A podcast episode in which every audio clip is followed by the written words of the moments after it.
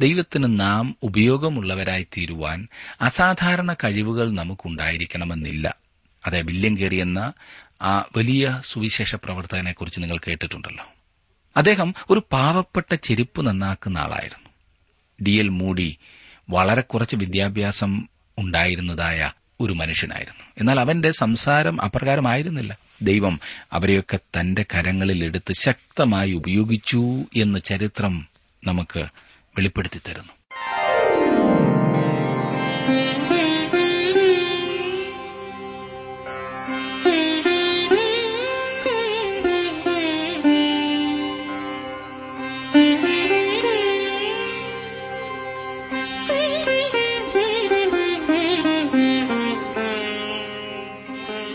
T W ആറിന്റെ വേദപഠന class ആരംഭിക്കുകയാണ്. ജീവസന്ദേശം. ജീവസന്ദേശ വേദപഠന ക്ലാസുകളിലേക്ക് എല്ലാ ശ്രോതാക്കളെയും സ്വാഗതം ചെയ്യുന്നു. ഇന്നത്തെ പാഠഭാഗം ന്യായാധിപന്മാരുടെ പുസ്തകം അധ്യായം മൂന്ന് നാല്.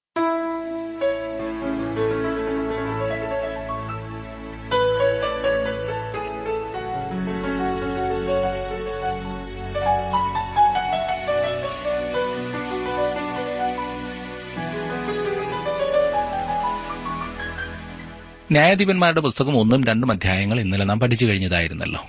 ഇസ്രായേൽ മക്കൾ ദൈവത്തെ അനുകരിക്കുന്നതിൽ അനുസരിക്കുന്നതിൽ പരാജയപ്പെട്ടതിനാൽ ശത്രുക്കളെ ദേശത്തു നിന്നും നീക്കിക്കളയുവാൻ കൂട്ടാക്കാഞ്ഞതിനാൽ ശത്രുക്കൾ വാഗ്ദത്ത ദേശത്ത് തന്നെ തുടർന്നു. ഇപ്പോൾ ഇനിയും ഈ ശത്രുക്കൾ ദേശത്ത് തന്നെ ഇരിക്കുവാൻ ദൈവം അനുവദിക്കും. കാരണം ഇസ്രായേൽ മക്കളെ പരീക്ഷിക്കുവാനും അവരുടെ വിശ്വാസവും അനുസരണവും പ്രാവർത്തികമാക്കുവാനും അത് സഹായകരമാകും.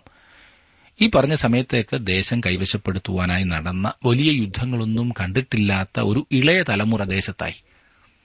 ദേശം മുഴുവനായി കൈയടക്കുക എന്നത് അവരുടെ ജോലിയായി.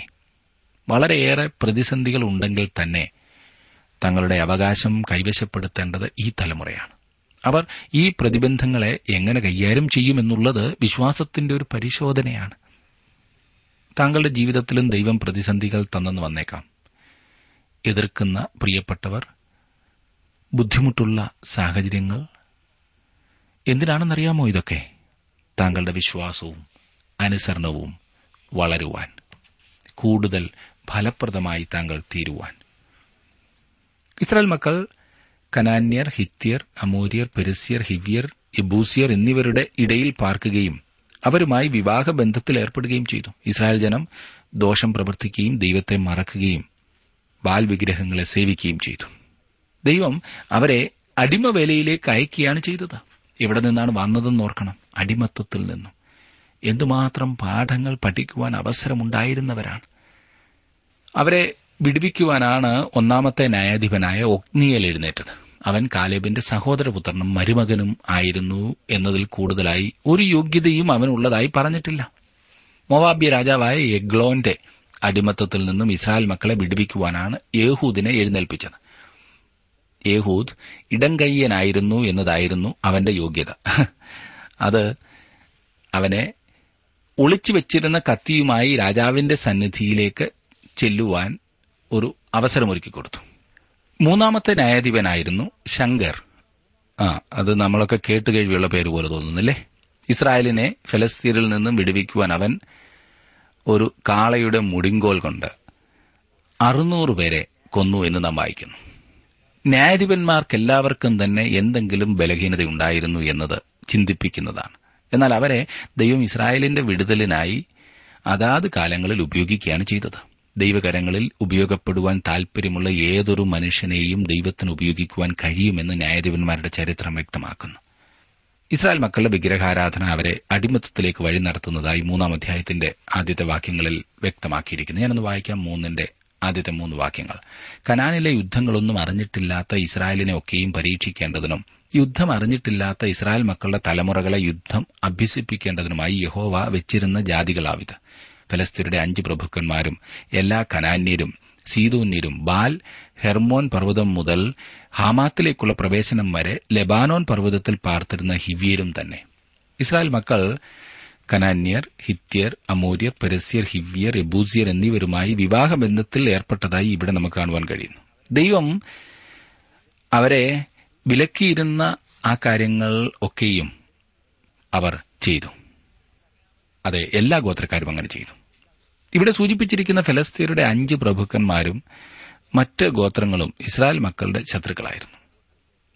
പഴയ നിയമം മുമ്പോട്ട് പഠിക്കുമ്പോൾ ഈ ശത്രുക്കൾ പല സമയത്തും പ്രത്യക്ഷപ്പെടുന്നതായി നമുക്ക് കാണാവുന്നത് അത്രേ. അവരെ ഒരിക്കൽ നശിപ്പിച്ചാൽ തീർന്നില്ല പിന്നെയും വരുന്നത് കാണുവാൻ സാധിക്കും. അവർ വാസ്തവത്തിൽ ഇസ്രായേൽ മക്കൾക്ക് ആ ജഡത്തിലെ ഒരു ശൂലമായിട്ടാണ് അനുഭവപ്പെട്ടിരുന്നത്.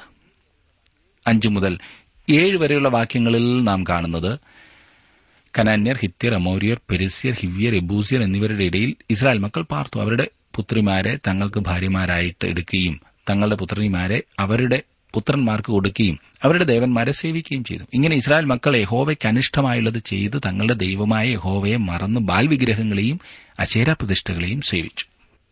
കനാന്യരെ ദേശത്തു നിന്നും പുറത്താക്കുന്നതിനു പകരം ഇസ്രായേൽ മക്കൾ അവരുടെ ഇടയിൽ പാർക്കുകയാണ് ചെയ്തത്. ദേശം അവർ പങ്കുവയ്ക്കുകയാണ് ചെയ്തത്. അവരുടെ വിശ്വാസവും ദൈവാരാധനയും കാത്തു സൂക്ഷിക്കുന്നതിന് പകരം അവർ കനാന്യരുമായി വിവാഹബന്ധത്തിൽ ഏർപ്പെടുകയും അവരുടെ വിശ്വാസങ്ങളിലേക്ക് വഴുതിപ്പോവുകയും ചെയ്തതായി കാണുന്നു. ഇസ്രായേൽ മക്കൾ വിശ്വാസ പരിത്യാഗത്തിൽ വീഴുന്നതായി നാം കാണുന്നു. എട്ടാം വാക്യത്തിൽ നാം വായിക്കുന്നത് അതുകൊണ്ട് യഹോവയുടെ കോപം ഇസ്രായേലിന്റെ നേരെ ജ്വലിച്ചു. അവനവരെ മെസ്സപ്പൊത്തോമിയയിലെ ഒരു രാജാവായ കൂശൻ ഡിശാധീമിന് വിറ്റുകളഞ്ഞു. ഇസ്രായേൽ മക്കൾ കൂശൻ ഡിശാധീമിനെ എട്ട് സംവത്സരം സേവിച്ചു. ഇസ്രായേൽ മക്കളുടെ വിഗ്രഹാരാധന കാരണം അവർക്ക് ശാസനയ്ക്ക് വിധേയമാകേണ്ടതായി വന്നു. ദൈവം എട്ട് സംവത്സരം അവരെ അടിമത്വത്തിലേക്ക് അയച്ചു. അവിടെ അവർക്ക് അനുഭവിക്കേണ്ടി വന്ന പീഡനം കാരണം സഹായത്തിനായി അവർ യഹോവയുടെ നിലവിളിച്ചു എന്ന് നാം കാണുന്നു. ഇനിയും ഒന്നാമത്തെ ന്യായാധിപനായ ഒഗ്നിയലിനെ കുറിച്ച് നമുക്ക് നോക്കാം. ഒൻപതാം വാക്യത്തിൽ നാം കാണുന്നത് എന്നാൽ ഇസ്രായേൽ മക്കൾ യഹോവയുടെ നിലവിളിച്ചപ്പോൾ യഹോവ കാലേബിന്റെ അനുജനായ കെനസിന്റെ മകൻ ഒഗ്നിയലിനെ ഇസ്രായേൽ മക്കൾക്ക് രക്ഷകനായി എഴുന്നേൽപ്പിച്ചു. അവൻ അവരെ രക്ഷിച്ചു. ദൈവം എത്ര കരുണയുള്ളവനാണെന്ന് നോക്കൂ. ഇസ്രായേൽ മക്കൾ വിടുതലിനായി നിലവിളിച്ചപ്പോൾ ദൈവം അവർക്ക് ഒന്നാമത്തെ ന്യായാധിപനായ ഒഗ്നിയലിനെ എഴുന്നേൽപ്പിച്ചു. പത്തും പതിനൊന്നും വാക്യങ്ങൾ നോക്കിക്കേ. അവന്റെ മേലെ യഹോവയുടെ ആത്മാവ് വന്നു. അവൻ ഇസ്രായേലിന് ന്യായാധിപനായി യുദ്ധത്തിന് പുറപ്പെട്ടാറെ. യഹോവ മെസപ്പൊത്തോമിയിലെ രാജാവായ കൂശൻ രിശാധീമിനെ അവന്റെ കയ്യിലേൽപ്പിച്ചു അവൻ കൂശൻ ദിശാധീമിനെ ജയിച്ചു. ദേശത്തിന് നാൽപ്പത് സംവത്സരം സ്വസ്ഥതയുണ്ടായി. ഒഗ്നിയേൽ ഒന്നാമത്തേതും നല്ല ന്യായാധിപന്മാരിൽ ഒരാളുമായിരുന്നു. അവനെതിരെ അധികം വിമർശനങ്ങൾ ഉയർന്നിട്ടില്ല. കൂശൻ ദിശാധീമിന്റെ പീഡനത്തിൽ നിന്ന് അവൻ തന്റെ ജനത്തെ രക്ഷിച്ചു. അവൻ തന്നിൽ തന്നെ കഴിവുള്ള ആളല്ലായിരുന്നു എന്ന് മാത്രമേ ഉള്ളൂ. അവന്റെ ശ്രദ്ധേയമായ കഴിവുകൾ കാരണമല്ല അവൻ ഇസ്രായേലിന്റെ നേതാവായി തീർന്നത്. പിന്നെയോ അവൻ കാലേബിന്റെ അനുജന്റെ മകനാകിയാലും അവൻ കാലേബിന്റെ മകളെ വിവാഹം കഴിക്കിയാലുമാണ് അപ്രകാരം സംഭവിച്ചത്. എന്നിട്ടും ദൈവം അവനെ ഉപയോഗിച്ചതായി നാം വായിക്കുന്നില്ലേ? ദൈവം ഏത് വിധത്തിലുള്ള ആളുകളെയാണ് ഉപയോഗിക്കുന്നതെന്നത് വളരെ അത്ഭുതകരമായ സംഗതിയത്രേ അതുകൊണ്ട് തന്നെ ദൈവത്തിന് എന്നെയും നിങ്ങളെയും ഉപയോഗിക്കുവാൻ കഴിയുമെന്ന കാര്യത്തിൽ സംശയമില്ല. ഈ പുസ്തകം നമുക്ക് ധൈര്യം പകർന്നു തരുന്ന ഒന്നാണ് സുഹൃത്തെ. ന്യായാധിപന്മാർ എല്ലാവരും ചെറിയ മനുഷ്യരായിരുന്നു. അവരിൽ ഒരാൾ പോലും വലിയ ആൾ അല്ലായിരുന്നു. അവരുടെ ബലഹീനത ദൈവം എടുത്തുപയോഗിക്കുകയാണ് ചെയ്തത്. ഒഗ്നിയേലിന്റെ ജീവചരിത്രം ഇപ്രകാരമാണ്. അവൻ കാലേബിന്റെ സഹോദരനായ കെനസിന്റെ മകനായിരുന്നു. ദൈവത്തിന്റെ ആത്മാവ് അവന്റെ മേൽ വരികയും അവൻ ഇസ്രായേൽ മക്കളെ പീഡനത്തിൽ നിന്ന് അടിമത്വത്തിൽ നിന്ന് വിടുവിക്കുകയും ചെയ്തു. അവൻ മരിച്ചു. ഏതാനും ചുരുങ്ങിയ വാക്യങ്ങളിൽ അവന്റെ ജനനവും മരണവും നമുക്ക് കാണുവാൻ കഴിയും. അവന്റെ ജീവിതത്തോട് ബന്ധപ്പെട്ട് എന്തെങ്കിലും ശ്രദ്ധേയമായത് നാം കാണുന്നില്ല. മറ്റ് ന്യായാധിപന്മാരുടെ ജീവചരിത്രവും ഏകദേശം ഇതുപോലെ തന്നെയാണ് സുഹൃത്തെ. ഒഗ്നിയിൽ തികച്ചും സാധാരണക്കാരനായ ഒരു മനുഷ്യനായിരുന്നു. എന്നാൽ അവന്റെ സാധാരണ ജീവിതത്തിൽ ദൈവം കടന്നുവരികയും അതിനെ ദൈവം ഫലപ്രദമാക്കുകയും ഉപയോഗപ്രദമാക്കുകയും ചെയ്തു. ദൈവത്തിന് നമ്മുടെ സാധാരണ ജീവിതത്തെയും സ്പർശിക്കുന്നതിനും അവയെ ഉപയോഗപ്രദമാക്കുന്നതിനും കഴിയുന്നതാണ്. ഇല്ലേ? ഇസ്രായേലിനെ വിടുവിക്കുന്നതിന് എഴുന്നേൽക്കപ്പെട്ട ന്യായാധിപന്മാരിൽ ഒരാളായിരുന്നു യേഹൂദ്. അവന് വളരെ കുറച്ച് കഴിവുകൾ മാത്രമേ ഉണ്ടായിരുന്നുള്ളൂ. എഗ്ലോൻ രാജാവിനെ കൊല്ലുക മാത്രമേ അവൻ ചെയ്തതായി കാണുന്നുള്ളൂ. അവൻ ഇടംകയ്യനായിരുന്ന ഒരു വ്യക്തിയായിരുന്നു. അതിനാൽ ഇസ്രായേലിനെ പീഡിപ്പിച്ചുകൊണ്ടിരുന്ന ഒരു മനുഷ്യനെ ഇല്ലാതാക്കുവാൻ അവൻ അവസരം ലഭിച്ചു. ദൈവം ഉപയോഗിച്ച ഉപകരണമായിരുന്നു യേഹൂദ്. എഗ്ലോനെ കൊല്ലുന്ന അവന്റെ ആ പ്രവർത്തനത്തിൽ കൂടി ഉദ്ദേശം സാധിച്ചു. മനുഷ്യരുടെ ശരീരത്തെ രക്ഷിക്കുവാൻ പാപമാകുന്ന അർബുദ വ്യാധിയെ മുറിച്ചു കളയുന്ന രീതി ദൈവം പലപ്പോഴും ഉപയോഗിക്കുന്നുണ്ട്. യേഹൂദ് ചെയ്ത പ്രവൃത്തി മൂലം ആയിരങ്ങളുടെ ജീവൻ രക്ഷപ്പെടുവാൻ കാരണമായി തീർന്നു. യേഹൂദിന്റെ വിശേഷത അവൻ ഇടങ്കയ്യനായിരുന്നു എന്നത് മാത്രമായിരുന്നു. അതേ സ്നേഹിത ദൈവത്തിന് നാം ഉപയോഗമുള്ളവരായി തീരുവാൻ അസാധാരണ കഴിവുകൾ നമുക്കുണ്ടായിരിക്കണമെന്നില്ല. അതെ വില്യം കയറി എന്ന ആ വലിയ സുവിശേഷ പ്രവർത്തകനെക്കുറിച്ച് നിങ്ങൾ കേട്ടിട്ടുണ്ടല്ലോ. അദ്ദേഹം ഒരു പാവപ്പെട്ട ചെരുപ്പ് നന്നാക്കുന്ന ആളായിരുന്നു. ഡി എൽ മൂടി വളരെ കുറച്ച് വിദ്യാഭ്യാസം ഉണ്ടായിരുന്നതായ ഒരു മനുഷ്യനായിരുന്നു. എന്നാൽ അവന്റെ സംസാരം അപ്രകാരമായിരുന്നില്ല. ദൈവം അവരെയൊക്കെ തന്റെ കരങ്ങളിൽ എടുത്ത് ശക്തമായി ഉപയോഗിച്ചു എന്ന് ചരിത്രം നമുക്ക് വെളിപ്പെടുത്തി തരുന്നു.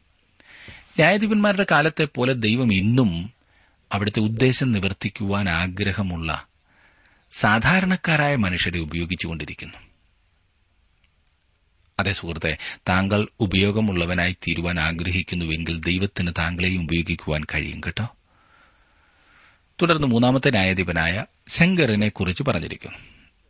മുപ്പത്തിയൊന്നാം വാക്യം മൂന്നാം അധ്യായത്തിന് മുപ്പത്തൊന്നാം വാക്യം. അതിനുശേഷം അനാത്തിന്റെ മകനായ ശങ്കർ എഴുന്നേറ്റു.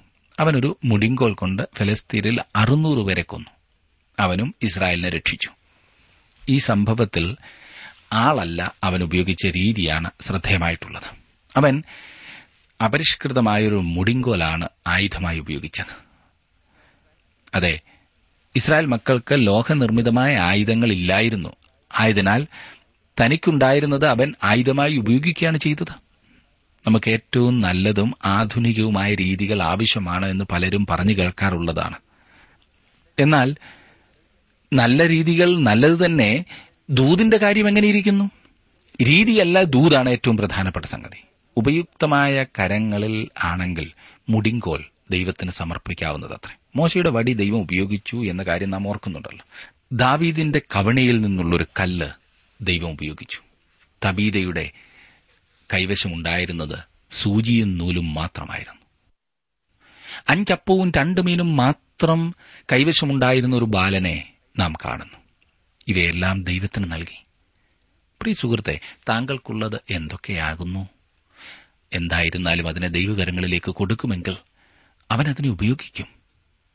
ഈ അധ്യായത്തിൽ സൂചിപ്പിച്ചിരിക്കുന്ന ഈ മൂന്ന് ന്യായാധിപന്മാരെക്കുറിച്ച് ചിന്തിക്കുക. അവർ ദൈവത്തോടുകൂടെ പ്രവർത്തിച്ചു. മൂന്ന് ചെറിയ മനുഷ്യരായിരുന്നു എന്ന് കാണാവുന്നതത്രേ. ദൈവവും ചെറിയ മനുഷ്യരും അതെ വലിയ കാര്യങ്ങൾ നിവർത്തിക്കുവാൻ അവർ പ്രാപ്തരായി തീർന്നു ഏഹൂദിനെക്കുറിച്ച് ചില കാര്യങ്ങൾ കൂടി നമുക്ക് നോക്കാം. മൂന്നാം അധ്യായത്തിന്റെ പന്ത്രണ്ടാം വാക്യത്തിൽ നാം കാണുന്നത് കെനസന്റെ മകനായ ഒഗ്നിയേൽ മരിച്ച ശേഷം ഇസ്രായേൽ മക്കൾ വീണ്ടും യഹോവയ്ക്ക് അനിഷ്ടമായുള്ളത് ചെയ്തു. അവർ യഹോവയ്ക്ക് അനിഷ്ടമായുള്ളത് ചെയ്യുകൊണ്ട് യഹോവ മോവാബ് രാജാവായ എഗ്ലോനെ ഇസ്രായേലിന് വിരോധമായി ബലപ്പെടുത്തി. ചരിത്രം വീണ്ടും ആവർത്തിക്കുന്നതായി നാം കാണുന്നു. ഇസ്രായേൽ മക്കൾ ദൈവത്തെ കുറെ കാലം സേവിച്ചു. വീണ്ടും അവർ ദൈവത്തെ മറക്കുകയും അവന്റെ ദൃഷ്ടിയിൽ അനിഷ്ടമായത് പ്രവർത്തിക്കുകയും ചെയ്തു. പതിമൂന്നാമാക്കി നോക്കിക്കേ. അവൻ അമോന്യരെയും അമാലേക്കരെയും കൂട്ടിക്കൊണ്ടുവന്ന് ഇസ്രായേലിനെ തോൽപ്പിച്ചു. അവർ ഈന്തപട്ടണവും കൈവശമാക്കി. ഇസ്രായേൽ മക്കൾ ദൈവഹിതത്തിൽ നിന്നും മാറിപ്പോയതിനാൽ ദൈവം അവരെ അടിമത്വത്തിലേക്ക് ഏൽപ്പിച്ചു. പിന്നീട് എന്താണ് സംഭവിച്ചതെന്ന് നോക്കൂ. പതിനാലും പതിനഞ്ചും വാക്യങ്ങൾ. അങ്ങനെ ഇസ്രായേൽ മക്കൾ മോവാബ് രാജാവായ എക്ലോനെ പതിനെട്ട് സംവത്സരം സേവിച്ചു. ഇസ്രായേൽ മക്കൾ യഹോവയോട് നിലവിളിച്ചപ്പോൾ യഹോവ അവർക്ക് ബെന്യാമീന്യനായ ഗേരയുടെ മകനായ ഇടങ്കയ്യനായ യേഹൂദിനെ രക്ഷകനായി എഴുന്നേൽപ്പിച്ചു. അവന്റെ കൈവശം ഇസ്രായേൽ മക്കൾ മോവാബ് രാജാവായ എഗ്ലോന് കാഴ്ച കൊടുത്തയച്ചു. വീണ്ടും അവരുടെ ചരിത്രം ആവർത്തിക്കുന്നു. ഇസ്രായേൽ മക്കൾ യഹോവയുടെ നിലവിളിക്കുകയും അവൻ അവർക്ക് വേണ്ടി ഒരു രക്ഷകനെ എഴുന്നേൽപ്പിക്കുകയും ചെയ്തു ആരായിരുന്നു ആ രക്ഷകൻ? അത് ബെന്യാമീനനായ ഗേരയുടെ മകനായ ഇടങ്കയ്യനായ യേഹൂദായിരുന്നു. അവന്റെ വിശേഷതയായിട്ടുണ്ടായിരുന്നത് ഞാൻ നേരത്തെ പറഞ്ഞല്ലോ അവൻ ഇടങ്കയ്യനായിരുന്നു. ഇത് മാത്രമാണ്. മൃഗീയമായ കാര്യമാണ് തുടർന്ന് സംഭവിക്കുന്നത്. യേഹൂദ് എന്ന പേരിന്റെ അർത്ഥം ചുവന്ന രോമം എന്നാണ്. അവൻ ഇടങ്കയ്യനായിരുന്നു. രണ്ട് വശത്തും മൂർച്ചയുള്ള ഒരു കഠാരി അവനുണ്ടാക്കി. അവൻ അതിനെ തന്റെ വസ്ത്രത്തിനിടയിൽ വലത്തുവശത്ത് ഒളിച്ചു വെച്ചു ഇതാ നാം ശ്രദ്ധിക്കേണ്ട ഒരു കാര്യം ഇവിടെ. അവൻ ഇടങ്കയ്യനായിരുന്നതിനാൽ വലത്തുവശത്ത് നിന്നാണ് അവന് കഠാര വലിച്ചെടുക്കേണ്ടിയിരുന്നത്. ഒട്ടുമുക്കാലും ആളുകൾ വലത്തുകൈ വശമുള്ളവരായതിനാൽ ആയുധം കൊണ്ടു നടക്കുന്നുണ്ടോ എന്ന് അവരുടെ ഇടത്തുവശമായിരുന്നു പരിശോധിച്ചിരുന്നത്. യേഹൂദിന്റെ ഇടത്തുവശം രാജാവിന്റെ രഹസ്യ പോലീസ് പരിശോധിച്ചിരിക്കാം. ഒരു കാഴ്ചയുമായിട്ടാണ് അവൻ രാജാവിന്റെ അടുത്ത് ചെയ്യുന്നത് അതിനാൽ അവന് രാജാവിന്റെ സന്നിധിയിലേക്ക് പെട്ടെന്ന് പ്രവേശനം ലഭിച്ചിരിക്കാം. എഗ്ലോൻ ഒരു വലിയ തടിച്ച രാജാവായിരുന്നു. യേഹൂദ് അവന് കാഴ്ച കൊടുത്തതിന് ശേഷം രാജാവിനോട് തനിക്കൊരു രഹസ്യം പറയുവാനുണ്ട് എന്ന ഭാവം നടിച്ചു. അതിനാൽ രാജാവ് മറ്റെല്ലാവരെയും മുറിയിൽ നിന്ന് പുറത്താക്കി. ഒരു പരമരഹസ്യമാണ് താൻ കേൾക്കുവാൻ പോകുന്നത് എന്നത്ര രാജാവ് വിചാരിച്ചത്. അനുകൂലമായ നിമിഷത്തിൽ യേഹൂദ് കടാര വലിച്ചെടുത്ത് രാജാവിന്റെ ദേഹത്ത് കുത്തി. രാജാവിന്റെ മേധസ് കടാര പൊതിഞ്ഞു. അനന്തരം ആ മുറി അടച്ചുപൂട്ടിയിട്ട് യഹൂദ് ഓടിക്കളയുന്നതായി നാം കാണുന്നു. അതെ യഹൂദ് ഭീരുവല്ലായിരുന്നു. ധീരതയുടെ ഒരു പ്രവർത്തനമാണ് അവനിൽ നിന്ന് നമുക്ക് കാണുവാൻ കഴിയുന്നത്. ഇരുപത്തിനാലും ഇരുപത്തിയഞ്ചും വാക്യങ്ങളിൽ നാം കാണുന്നത് അവൻ പുറത്തിറങ്ങിപ്പോയ ശേഷം എഗ്ലോന്റെ ഭൃത്യന്മാർ വന്നു. അവർ നോക്കി മാളികയുടെ വാതിൽ പൂട്ടിയിരിക്കുന്നത് കണ്ടപ്പോൾ അവൻ ഗ്രീഷ്മഗ്രഹത്തിൽ വിസർജനത്തിനിരിക്കുകയായിരിക്കും എന്നവർ പറഞ്ഞു. അവർ കാത്തിരുന്ന് വിഷമിച്ചു. അവർ മുറിയുടെ വാതിൽ തുറക്കായിക കൊണ്ട് അവർ താക്കോൽ എടുത്തു തുറന്നു. തമ്പുരാൻ നിലത്ത് മരിച്ചു കിടക്കുന്നത് കണ്ടു. നോക്കണേ മോവാബ് രാജാവായ എഗ്ലോന്റെ ഭൃത്യന്മാർ രാജാവിന്റെ വാതിൽക്കൽ കാത്തു നിന്നിരുന്നു. ഇതാ മുറി പൂട്ടിയിരുന്നതിനാൽ രാജാവ് ഉറക്കമായിരിക്കുമെന്ന് വിചാരിച്ചു. അവനെ അസഹ്യപ്പെടുത്തുവാൻ അവർ ആഗ്രഹിച്ചില്ല. അവൻ ഉണർന്നു വരും എന്നുള്ള വിചാരത്തോടെ അവർ കാത്തിരുന്നു. അവർ വളരെ അധികം സമയം കാത്തിരുന്നു. അവസാനം അവർ അക്ഷമരായി തീർന്നു പിന്നീട് എന്താണ് സംഭവിച്ചത്? അവർ അവസാനം മുറി താക്കോൽ കൊണ്ട് തുറന്നു നോക്കിയപ്പോൾ എഗ്ലോൻ മരിച്ചു കിടക്കുന്ന കാഴ്ചയാണ് അവർക്ക് കാണുവാൻ കഴിഞ്ഞത്. എന്നാൽ അവർ കാത്തിരുന്നതിനിടയിൽ യേഹൂദ് ഓടിപ്പോയി വിഗ്രഹങ്ങളെ കടന്ന് സെയിരിൽ ചെന്നു ചേർന്നു എന്ന് ഇരുപത്തിയാറാം വാക്യത്തിൽ നാം വായിക്കുന്നു. രാജാവ് ഉറങ്ങട്ടെ. ഉണരുമ്പോൾ കാണാം എന്ന വിചാരത്തിൽ ഭൃത്യന്മാർ കാത്തിരുന്ന സമയം കൊണ്ട് യേഹൂദിന് രക്ഷപ്പെടുവാനുള്ള അവസരം ലഭിച്ചു. അവൻ മൊവാബ് ദേശം വിട്ട് വേറൊരു ദേശത്തേക്ക് അതെ സീര എന്ന സ്ഥലത്തേക്ക് ഓടിപ്പോയി. അവിടെ ചെന്ന് ചേർന്നു.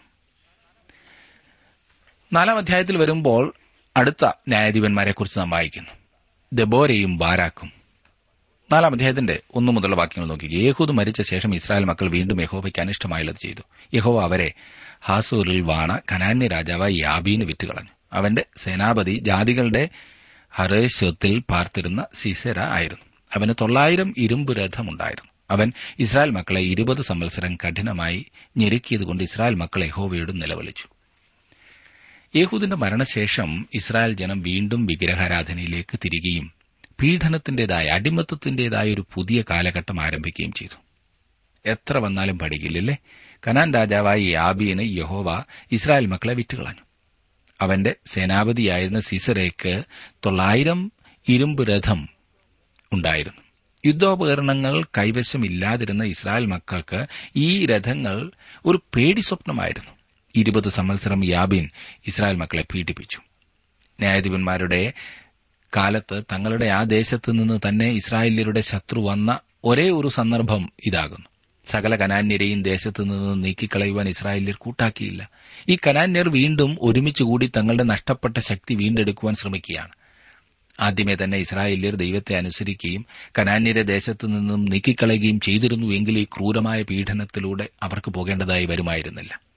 അതെ അനുസരണം കെട്ട മാതാപിതാക്കൾ മക്കൾക്ക് വെച്ചേച്ചു പോകുന്നതായ ഇതുപോലെയുള്ള ഭയാനകങ്ങളായ സ്ഥിതി. ഒരിക്കലും മറക്കുവാൻ സാധിക്കില്ല. പഴയ കാലത്തെ യുദ്ധോപകരണങ്ങളിൽ കൂടിയതായിരുന്നു രഥങ്ങൾ. ഇന്നത്തെ നമ്മുടെ ടാങ്കുകൾ പോലെ എന്ന് വേണമെങ്കിൽ പറയാവുന്നതാണ്. തടി കൊണ്ടോ ഇരുമ്പ് കൊണ്ടോ ഉണ്ടാക്കുന്ന ഈ രഥങ്ങൾ ഒന്നോ അതിലധികമോ കുതിരകളെ കെട്ടി വലിപ്പിക്കുന്നവയായിരുന്നു. ആ കാലങ്ങളിൽ ഏറ്റവും അധികം ഭയപ്പെട്ടിരുന്നതും ശക്തവുമായ ആയുധങ്ങളിൽ പെട്ടതായിരുന്നു ഇത്. കനാന്യർക്ക് ഈ ഭയാനകമായ ആയുധത്തിൽ തൊള്ളായിരം എണ്ണം ഉണ്ടായിരുന്നു. ഇത്ര ശക്തമായ ഒരു സൈന്യത്തെ തോൽപ്പിക്കുന്ന കാര്യം ഇസ്രായേല്യർക്ക് ചിന്തിക്കുവാൻ പോലും കഴിയുമായിരുന്നില്ല. അതുകൊണ്ട് യാബീനും സീസറയ്ക്കും ഇസ്രായേൽ മക്കളെ പീഡിപ്പിക്കുന്നതിന് ഒരു പ്രയാസവുമില്ലായിരുന്നു.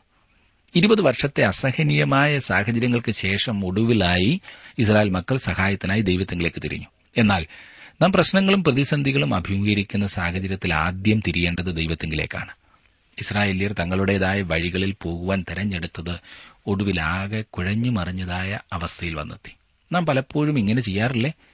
ദൈവത്തിന്റെ സഹായമില്ലാതെ സ്വന്തം ജീവിതത്തെ നിയന്ത്രിക്കുവാൻ ശ്രമിക്കുന്നത് പ്രശ്നത്തിലും ചിന്താക്കുഴപ്പത്തിലും കൊണ്ടെത്തിക്കും. അതേ സുഹൃത്തെ താങ്കൾ ഇന്നാകെ കുഴഞ്ഞിരിക്കുന്ന അവസ്ഥ ദൈവവഴികൾക്ക് രണ്ടാം സ്ഥാനം കൊടുത്തതിനാലല്ലേ? എന്നാൽ അതിന് വിപരീതമായി നാം ദൈനംദിന ആ പ്രവർത്തന രംഗങ്ങളിൽ ദൈവവുമായുള്ള കൂട്ടായ്മയിൽ മുൻപോട്ട് പോകുമെങ്കിൽ നാം നമുക്ക് തന്നെ വേദനാജനകമായ സാഹചര്യങ്ങൾ ഉണ്ടാക്കുന്നതിൽ നിന്നും രക്ഷപ്പെട്ടിരിക്കും. ഇസ്രായേല്യർ ഒരിക്കലും ശരിക്കും പഠിക്കാതിരുന്ന ഒരു പാഠമത്ര ഇത്. പ്രതിസന്ധികൾ ജീവിതത്തിലുണ്ടാകുമ്പോൾ നാം ദൈവസന്നിധിയിൽ ആദ്യം ചെല്ലേണ്ടതാകുന്നു എന്ന് ദൈവം നമ്മെക്കുറിച്ച് ആഗ്രഹിക്കുന്നു. നാലും അഞ്ചും വാക്യങ്ങളിൽ നാം കാണുന്നത് ആ കാലത്ത് ലപ്പിദോത്തിന്റെ ഭാര്യയായ ദബോര എന്ന പ്രവാചക ഇസ്രായേലിൽ ന്യായപാലനം ചെയ്തു. അവൾ എഫ്രീം പർവതത്തിൽ രാമയ്ക്കും ബഥേലിനും മധ്യേയുള്ള ദബോരയുടെ ഈത്തംപരയുടെ കീഴിൽ പാർത്തിരുന്നു ഇസ്രായേൽ മക്കൾ ന്യായവിസ്താരത്തിന് അവളുടെ അടുക്കൽ ചെല്ലുക പതിവായിരുന്നു. ഇവിടെ ഇസ്രായേലിൽ പ്രവാചകിയും ന്യായാധിപതിയും ആയിരുന്ന ഒരു മാതാവിനെ കാണുന്നു. അവൾ ലപ്പിദോത്തിന്റെ ഭാര്യയാണെന്നും പറഞ്ഞിരിക്കുന്നു. ലപ്പിദോത്ത് ദബോരയുടെ ഭർത്താവായിരുന്നു എന്ന് പറയുന്നതായിരിക്കും കുറെ കൂടി എളുപ്പമില്ലേ അവൾ കാര്യപ്രാപ്തിയുള്ള ഒരു സ്ത്രീയായിരുന്നു. ഇസ്രായേലിൽ ന്യായപാലനം ചെയ്യുവാൻ ദൈവം എഴുന്നേൽപ്പിച്ച സ്ത്രീയായിരുന്നു ദബോറ. അവൾ സൈന്യാധിപനെ വിളിപ്പിക്കുകയും പ്രവൃത്തി ചെയ്യുവാൻ ആഹ്വാനം ചെയ്യുകയും ചെയ്തു. അവൻ അവന്റെ ജോലി ചെയ്യുന്നില്ലായിരുന്നു. ഇസ്രായേൽ മക്കൾ അടിമത്തത്തിൽ നിന്ന് വിടിവിക്കപ്പെടണമെങ്കിൽ അവൻ ശത്രുവിനെതിരെ യുദ്ധത്തിന് പുറപ്പെടേണ്ടത് ആവശ്യമായിരുന്നു. ആറ് മുതൽ എട്ട് വരെയുള്ള വാക്യങ്ങളിൽ നാം കാണുന്നത് ബാരാക്ക് ഭീരുവായ ഒരു സൈന്യാധിപനായിരുന്നു എന്നത്രേ.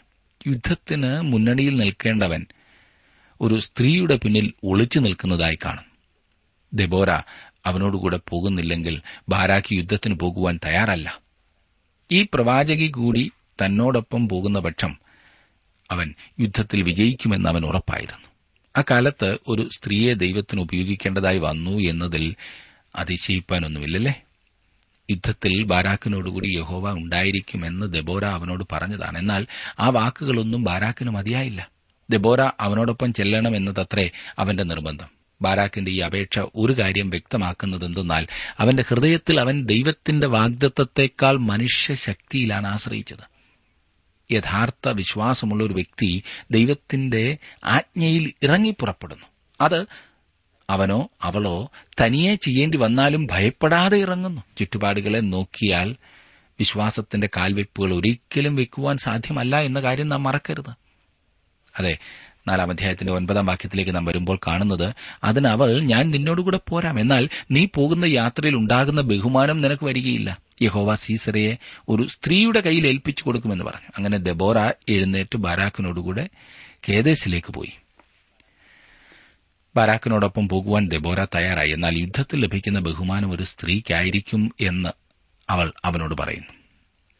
ഇനിയും ഈ സീസറയുടെ പരാജയവും മരണവുമാണ് നാം കാണുന്നത്. തന്റെ ജനത്തിന് വിടുതൽ ലഭിച്ചേ പറ്റൂ എന്ന ആ നിശ്ചയദാർഢ്യത്തോടെ പ്രവർത്തിച്ച ഒരു സ്ത്രീയാണ് ദബോറ. ബാരാഖ് തന്റെ സൈന്യത്തെ ഒന്നിച്ചു കൂട്ടി ശത്രുവിനെതിരെ പുറപ്പെടുവാൻ തയ്യാറായി. ദൈവം അവർക്ക് വലിയ വിജയം നൽകുന്നു. അവർ സീസറയുടെ സൈന്യത്തെ നിർമൂലനാശം വരുത്തിയതായി നാം കാണുന്നു. പതിനേഴാം വാക്യത്തിൽ കാണുന്നു എന്നാൽ സീസറ കാൽനടയായി കെനാന്യനായ ഹെബേറിന്റെ ഭാര്യ യായിലേന്റെ കൂടാരത്തിലേക്ക് ഓടിപ്പോയി. കെനാന്യനായ ഹെബേറിന്റെ ഗ്രഹവും ഹാസർ രാജാവായ യാബീനും തമ്മിൽ സമാധാനമായിരുന്നു.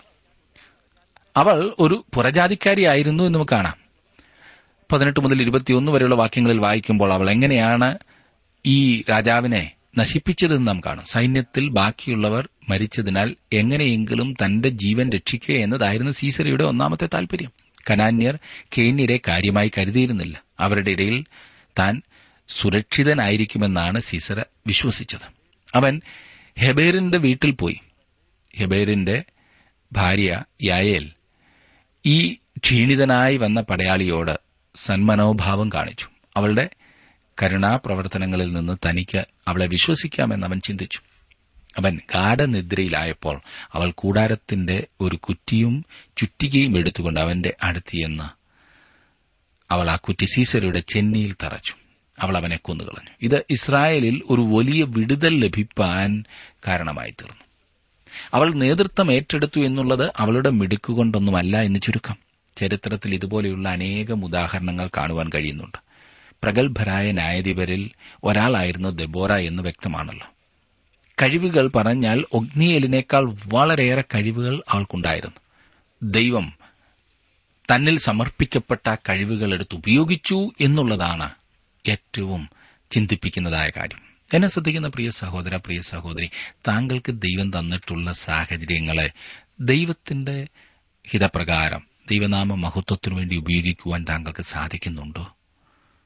അപ്രകാരം ഉപയോഗിക്കുന്നതാണ് ദൈവം നമ്മെക്കുറിച്ച് ആഗ്രഹിക്കുന്നത്. അതിനായി ദൈവം താങ്കളെ സഹായിക്കട്ടെ.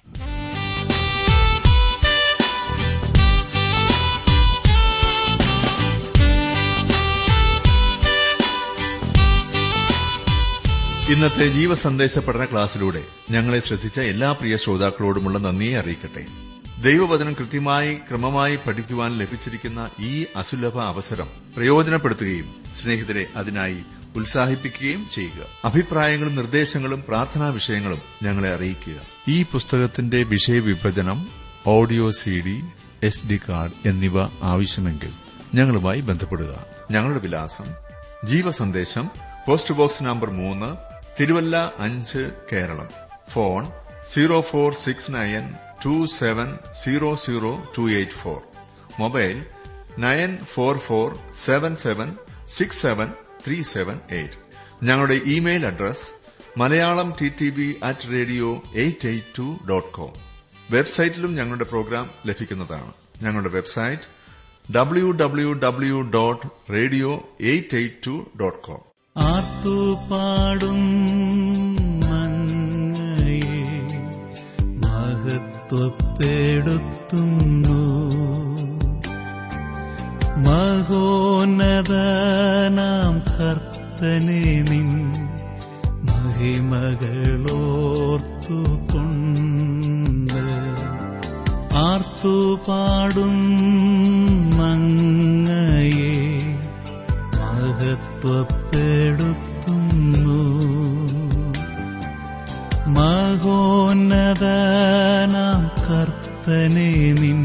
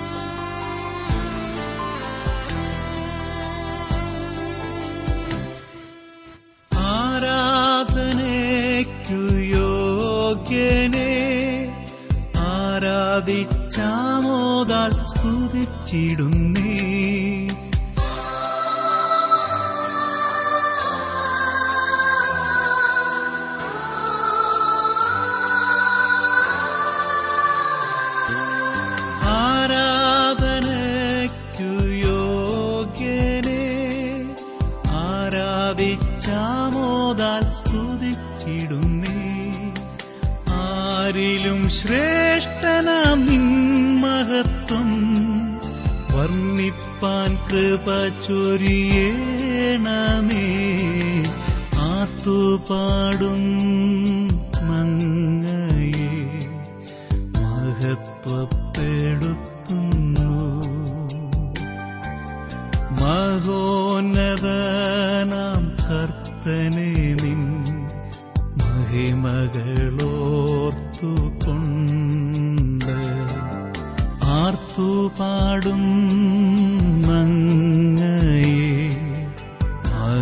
മഹത്വപ്പെടുത്തുന്നു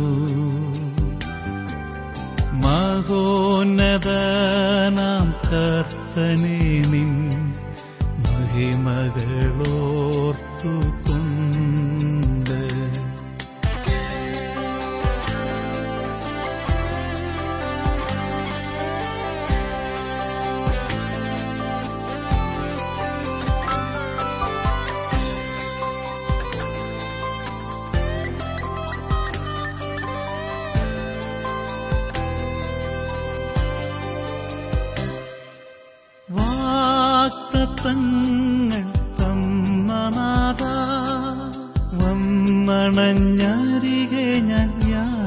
chừng